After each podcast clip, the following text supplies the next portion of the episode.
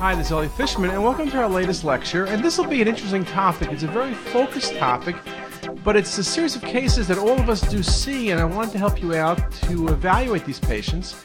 And this was also part of an RSNA exhibit from this past year, 2009, and something we're submitting for publication, so hopefully I won't overlap too much with publication, which will be out in probably 12 to 15 months. I want to talk about interpretive pitfalls, protocols, and optimization. now, we all know we use CT for looking at gastric tumors. Most commonly, it's adenocarcinoma. We look at other tumors that are malignant lymphomas. We, we've spoken about GIST tumors. We also see certain benign tumors, polyps, lipomas, and also other tumors like carcinoids and other rare pathologies. Now, when you look, and the focus of this presentation is looking at those lesions which are hyperenhancing.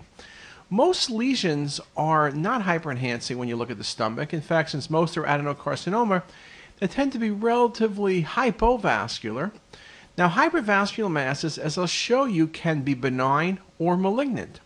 They can arise from the normal mucosa, or they can arise from cells within the submucosa, like carcinoid or glomus tumors, or the muscularis, so the um, GIST tumors. So, in a sense, they can arise from any of the layers.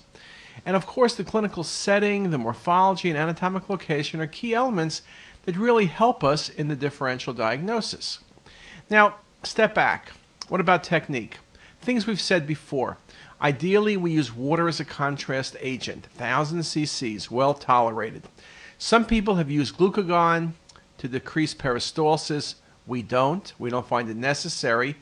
And in most cases, IV contrast is necessary, particularly for smaller lesions. And of course, unless you give IV contrast, you cannot detect enhancement. So if you want to look at enhancement, you need to have IV contrast. And when we do IV contrast, we're typically injecting 4 to 5 cc's a second. Depending on the application, we do single or dual phase imaging. When we're doing dedicated gastric studies, more and more we're doing dual phase imaging, arterial and venous phase. We use thin collimation, typically 0.75 millimeter thick sections, uh, every 0.5 millimeters. We do 3D reconstructions as well as axial imaging as well as multiplanar. So it's this comprehensive evaluation of the stomach that we speak about. Now, in the stomach, we recognize there are pitfalls. Areas commonly spoken about have been the gastric fundus, been the antrum, and the key, of course, is good distension, whether you use water or air, and we're typically talking about water, distension becomes critical. So some similar examples, or some easy examples, um, coronal and axial, nice stomach, right? Stomach is typically under 5 millimeters in wall thickness. You can see very minimal wall enhancement, but that's how it looks. Or um, another case with a axial volume rendered image and a sagittal image. Again, the same principles. Thin wall. Um, we used to speak about in the past, stomach was 7 to 10 millimeters in thickness. Reality is that um, if it's well distended, it's 3 to 5 millimeters. So just something to keep in mind, and that's the typical appearance of the stomach. When we talk about neoplasms, let's go through some of the possibilities. Polyps are not uncommon. It's particularly an incidental finding in endoscopy, about 2% of patients. The most common is a hyperplastic polyp, which is about 70% of cases, also known as an inflammatory polyp, and is not really a true neoplasm. More commonly arises in the setting of gastritis. The patients are typically asymptomatic, though others can be symptomatic. Nausea and vomiting, heartburn, GI bleeding, and these lesions can regress or increase in size over time depending on the patient's condition. And these again are picked up typically incidentally when patients get endoscopy most commonly. Now there are hyperplastic polyps. These are more common solitary and not multiple. They're under a centimeter in size. When they get larger, that is over two centimeters, they can have a malignant potential, and as many as 3% of polyps removed harbor dysplasia, or even carcinoma. The risk of malignancy correlates with increasing patient age, and it's more common in the distal uh, portions of the stomach. In patients who have hyperplastic polyps, there's an increased risk of developing cancer at another location within the stomach. So, again, it is indeed a risk factor. Now, fundic gland polyps or common benign polyps are typically epithelial line cystic dilated glands They typically are sporadic, but can occur in association with familial adenomatous polyposis, one of the polyposis syndromes. They're increasing in prevalence, perhaps due to proton pump inhibitor therapy these days. And fundus gland polyps also develop in the setting of unopposed gastric secretion. And in that scenario, and we'll show you some examples, they're often multiple. They can regress. However, of course, patients with familial adenomatous polyposis have an increased risk of these lesions becoming neoplastic. So adenomatous polyps, okay, it's more common in countries where gastric cancer is endemic, and that's in the Far East in Asia, associated with atrophic gastritis and intestinal metaplasia, as well as familial polyposis. More commonly found in the antrum than the body or fundus, often in the 3 to 4 centimeter range, so it's large and they're larger than hyperplastic or fundus gland polyps, which we said are in the one centimeter or less range. So adenomatous polyps are larger. Now, when we speak about um, neoplasms in the stomach, of course, unusual pathologies can present as a polypoid mass. So, inflammatory fibroid polyp, hamartomas, more associated with uh, some of the syndromes like Cowden's disease or Canada Cronkhite, Peutz-Jeghers or juvenile polyposis. So, we've kind of looked at all of these polypoid lesions, and you can see there's a spectrum from benign to malignant. So let's look at some examples. Here's a patient. The patient has an antral lesion. It's about three centimeters in size. It's arising from the mucosa of the posterior wall of the antrum. It's shown in this example axially and coronally, and you can see the enhancement. And this was a hyperplastic polyp at uh, biopsy. The patient, uh, another patient, again, same history, antral polyp, nice mass. You see it's enhancing. Again, this was a hyperplastic polyp. It's the 3D of the prior case. And you can see very nicely, the 3D really allows you to accentuate, particularly in the volume rendering, that it indeed is uh, hypervascular. Another example, this patient this is an incidental finding. The patient was being evaluated for liver pathology, dual phase imaging, you see the vascular polypoid mass a bit over 2 centimeters in the antrum. You could have considered a GIST tumor, a carcinoid, a glomus tumor, and less likely carcinoma in light of its enhancement. And in fact, I tend not to consider adenocarcinoma typically with polypoid lesions that are enhancing. Uh, at pathology, this was a hyperplastic inflammatory polyp. Again, bottom line from an imaging perspective, it needs to be biopsied and needs to be removed. And here's that same thing in 3D. Really nice example of this hyperplastic polyp projected off the mucosa. Again, could it be carcinoma malignancy? Sure. And remember, we talked about these hyperplastic inflammatory polyps potentially becoming malignant. So this will indeed be removed. Another example, you can see very nicely in this case an enhancing lesion, pedunculated. It's in the antrum of the stomach. When you look at the lesion, you can again the same differential comes up uh, but this was also an inflammatory polyp and here's two more images showing the same thing in terms of 3d so again polypoid lesions we see better when we distend the stomach we see better when we give iv contrast and it's something again critical in differential diagnosis. Another patient this patient had a history of multiple endocrine neoplasias type 1 elevated gastrin levels from a gastrinoma and you can see the thickened gastric folds, multiple polypoid projections, particularly well seen. You'll see in the next series of images within the antrum and endoscopy. The patient had multiple, more than 20 pedunculated polyps and multiple sessile duodenal polyps. Um, gland polyps uh, are seen with Zollinger-Ellison type syndromes. And uh, in this case, the polyps, when the duodenum were multiple foci, of gastrinoma. And you can see very nicely the polypoid lesions in the stomach as well. Fundus gland polyps and uh, oxyntic gland dilatation, reflective of hypogastrinemia, as typically seen in patients with Zollinger-Ellison, account for the findings in this patient's stomach. So again, you got to be thinking about that possibility. What else? A tumor we commonly think about, small bowel when it's vascular, we think of carcinoid. Well, in the stomach, it's an unusual location, but it does occur. three types or three variants. Type 1 and 2 have an indolent course, grow slowly, or don't grow at all, or can in fact regress. Type 3 can have a more aggressive course. Type 1 is associated with atrophic gastritis and represents the majority of cases. Small hyper-enhancing masses, usually less than a centimeter. Um, Hasakawa followed patients with this type of carcinoid up to almost 11 years, reporting no change in polyp size or progression of disease beyond the stomach. Carcinoid 2s are the ones that uh, arise in the setting of Zollinger-Ellison, patients typically with MEN1, typically multiple masses of varying size. Uh, these lesions can ulcerate, and these lesions are aggressive and can metastasize. Um, carcinoid tumors can arise sporadically in the stomach, as they do in any part of the GI tract. In those cases, they tend to be solitary. Uh, they can vary between under a centimeter and up to five centimeters and so or so. Ulcerations may be seen. They have malignant potential, particularly when they get larger, surely over three centimeters. And here's a good case, nice example 59 year old female MEN type 1, elevated gastrin, elevated serotonin levels. You can see this soft tissue thickening, this mass effect, particularly in the gastric fundus.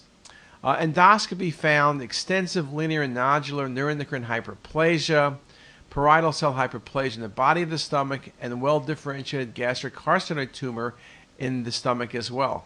Tiny carcinoid tumors are expected to follow an indolent course in this setting, and here's just one more set of images that show you again the findings very nicely. So carcinoids, not a surprise, any type of carcinoid is going to be vascular, whether it's in small bowel or stomach. What about gastric adenocarcinoma? Well, typically, the lesion is relatively hypovascular, though lesions do enhance, particularly with good bolus of contrast material. Um, Many articles have spoken about a multi-layer, this infiltrating nature with gastric adenocarcinoma, and we know the range of appearances from hyperattenuating polypoid lesions to hyperenhancement of thickened mucosa or mucosal defect, from mucosal masses due to gastric carcinoma, which then enhance later, uh, with margins deep to tumor, uh, enhancing early or late. And again, there's a wide range of appearances. Typically, mucinous tumors are not going to be vascular at all. The visualization of these tumors, MPR virtual gastroscopy, many articles have showed significantly higher, by up to 30% in terms of detection, as well as looking at uh, mural invasion and, and truly staging uh, these patients. And again, there hasn't been a lot written, and it's something probably that you'll see more uh, come out of in the future, particularly with fast scanning, perfusion imaging. Can we use this information perhaps to be able to uh, determine aggressiveness of tumors? Um, in terms of technique, I mentioned that we like to use uh, 100 cc's of contrast, 4 to 5 cc's per second. Other articles have done uh, lower volume. So again, there's different techniques. We use a concentration of 350. Here was an article with a concentration of 300. So again, we'll have to see where things go. Let's look at some examples. Here's a nice example, typical polypoid mass. It's enhancing a bit. That's very good for an adenocarcinoma. No problem there. And here the same thing is seen in 3D imaging. Very nice on the left volume rendering. Polypoid hypervascular lesion. Now I mentioned about enhancement because you can see in this case the stomach is diffusely enhancing, and often what you'll see is the area where the tumor is may be of lower attenuation. The differential enhancement in this case, you can see very nicely the diffuse wall thickening and hyperenhancement of the mucosa compatible with tumor infiltration and some of the lower density within the wall. So again, very good example of that. Or this case, abdominal pain, look at the wall thickening here. This was diffusely uh, infiltrating adenocarcinoma, ran the entire length of the greater curvature, very, very extensive tumor. Again, there's some enhancement. There are nodes here. So again, uh, when you talk about enhancement, adenocarcinomas will commonly enhance, but you don't quite think of them as hypervascular lesions. And here's two more images of that. So you can see in this case, different portions of the tumor enhance differently. But again, you should think about it. Of course, we recognize when you see this it's infiltrating, it got to be malignancy. This patient needs biopsy, and then eventually will end up getting surgery. Or in this example, look at the tumor infiltration, um, uh, very nicely shown in the antrum and distal body of the stomach. Again, some of the comments about coronal displays, some of the ability to visualize the infiltration of a tumor. Uh, axials, particularly when you do a direct cut through the antrum along the lumen, work very nicely. Again, um, this is the most common tumor we're going to see, infiltrating.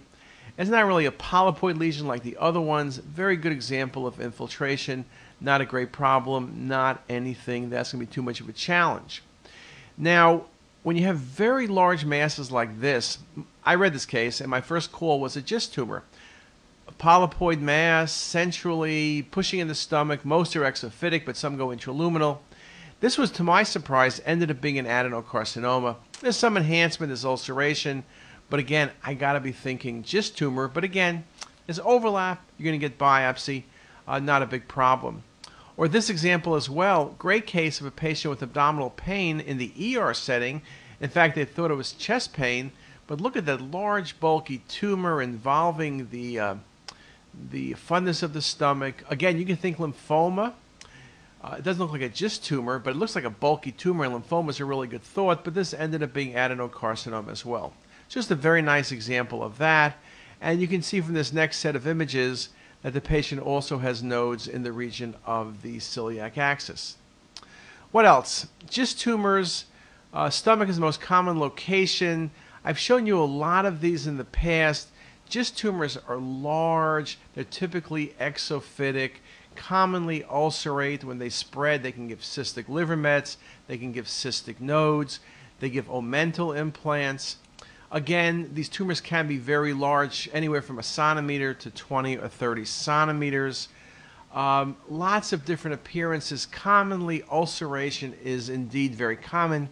We've seen a lot more GIST tumors lately that are small. For example, this case is a mass off the fundus. It's low density. That was a GIST tumor. So again, GIST will indeed vary. Most of the ones I would show you are 10 centimeters in size. Now, in terms of vascular lesions, other things to consider glomus tumors. Glomus is a classic vascular mass in the stomach. It's the most common GI location. Many patients are asymptomatic, though others present with GI bleeding.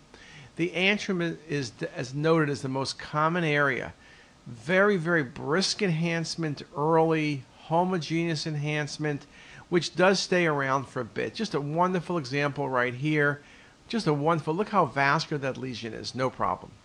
What else? Metastasis, mets to the stomach, melanoma, breast are the two most common things I think about. Remember, breast, you get linitis plastica. Melanoma can give you polypoid lesions. We've seen a few cases of vascular mets from renal cell carcinoma, but again, renal cell to stomach in general is indeed very rare. And when it does occur, it's like pancreatic uh, mets from renal cell. It occurs many years later. Uh, it's something to consider but it's a very, very rare finding. So metastasis to stomach, melanoma, breast cancer, but most of the time are not going to be vascular. When they are vascular, think renal cell carcinoma. Occasionally melanomas in the ballpark. So I look at some examples. Here's a nice case, renal cell carcinoma. Take a look at the stomach. There's a pedunculated 1.5 centimeter lesion in the uh, distal body. And you can see just very nice uh, on the imaging Again, interesting case, great case, great conference case, but not going to be that common. Now, those are some of the things to think about, but are there pitfalls? Well, of course, gastritis can cause prominent folds, could simulate an infiltrating process. We all know of that problem. Focal ulcerations without tumor can cause problems. If you don't descend the stomach well, you can potentially have uh, a pseudomass, right? Here's a good example of a patient with a uh, MEN1 syndrome, and look at the folds in the uh, in the region of the fundus of the stomach. Again, something to consider when you see very prominent folds to look for the presence of a tumor. Uh, this patient did have a distal pancreatectomy and confirmed a neuroendocrine tumor. Another pitfall patient with weight loss. The folds in the stomach are markedly thickened We had a wide differential from lymphoma to bad gastritis to carcinoma. What about ZE syndrome? And this ended up being inflammatory H. pylori infection, possibly some superimposed necrosis due to NSAID use. So again, very bad gastritis can enhance. So that's something to consider, and I don't think you can get around it. Another example here, H. pylori. Bottom line, you send the patients for endoscopy and you'll make the diagnosis because you don't want to be a hero. And remember, in the face of H. pylori, patients more commonly do have neoplasm, so there's no magic there. What else can be an issue? Varices. But I think we all recognize varices. Pitfalls are that if you only had arterial phase imaging, you might make the mistake of calling it a fundic tumor. But when you get venous phase imaging, it's not going to be a problem. We can see varices most commonly, of course. Patients also have liver and splenic changes, cirrhotic liver, big spleen. Uh, many causes. Uh, tumors, for example, pancreatic tumors occlude the splenic vein. You can get large collaterals. The gastroepiploic vein outside the greater curvature becomes particularly enlarged when the splenic vein is occluded. There's just a nice set of examples. Non-contrast versus contrast, obvious varices on your right. Maybe on the left, if you were less experienced, you might have an issue. Here it is coronal and sagittal. So again, not going to be too much of a problem. What else can fool you in the stomach? Vascular. I've had three cases of this process. And these are all cases where the patient has what looks like a GIST tumor. It enhances, but only in retrospect do you realize these are actually lesions off the liver, but they're just hanging off the liver. And they represent um, hemangiomas of the liver. It's just an incredible pitfall. Patients, in fact, can be symptomatic because it's pushing on the stomach, but again, something to consider. So let's conclude then. Uh, we looked at a very specific portion of gastric pathology, enhancing lesions, and I've showed you some of the benign processes, some malignant processes that can do this. I've gone through some of the pitfalls. Obviously, if you don't give a good bolus of contrast, if you're not scanning early, it'll be rare to see vascular gastric lesions, which is why typically in the past we didn't speak about them. But it's important. They can be part of a syndrome. They can be a benign process with malignant potential, or can be a malignancy. And hopefully, in this talk, we've covered and I've illustrated a bunch of these findings. And with that, have a great day.